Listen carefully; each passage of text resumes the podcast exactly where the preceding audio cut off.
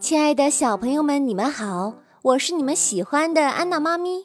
今天要给你讲的故事叫做《要下雨了》。这个故事由剑桥汉明爵学前教育研究院助会，哈尔滨工业大学出版社出版。金鱼从鱼缸的底下浮到水面上，大口地呼吸。嗯嗯。要下雨了哦，水里的空气都变少了。小鸡们都跑出了窝。哦，呃、要下雨了，窝里好闷热呀！啊，呱，呃，空气里到处都是湿湿的。啊，要下雨了，我喜欢潮湿的空气。哎，我要出洞喽！蛤蟆高兴地蹦出了洞。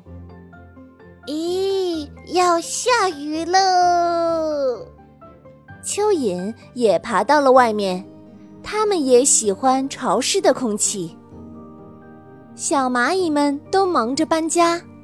嗯哦，要下雨了，我们都赶快搬到高一点的地方去。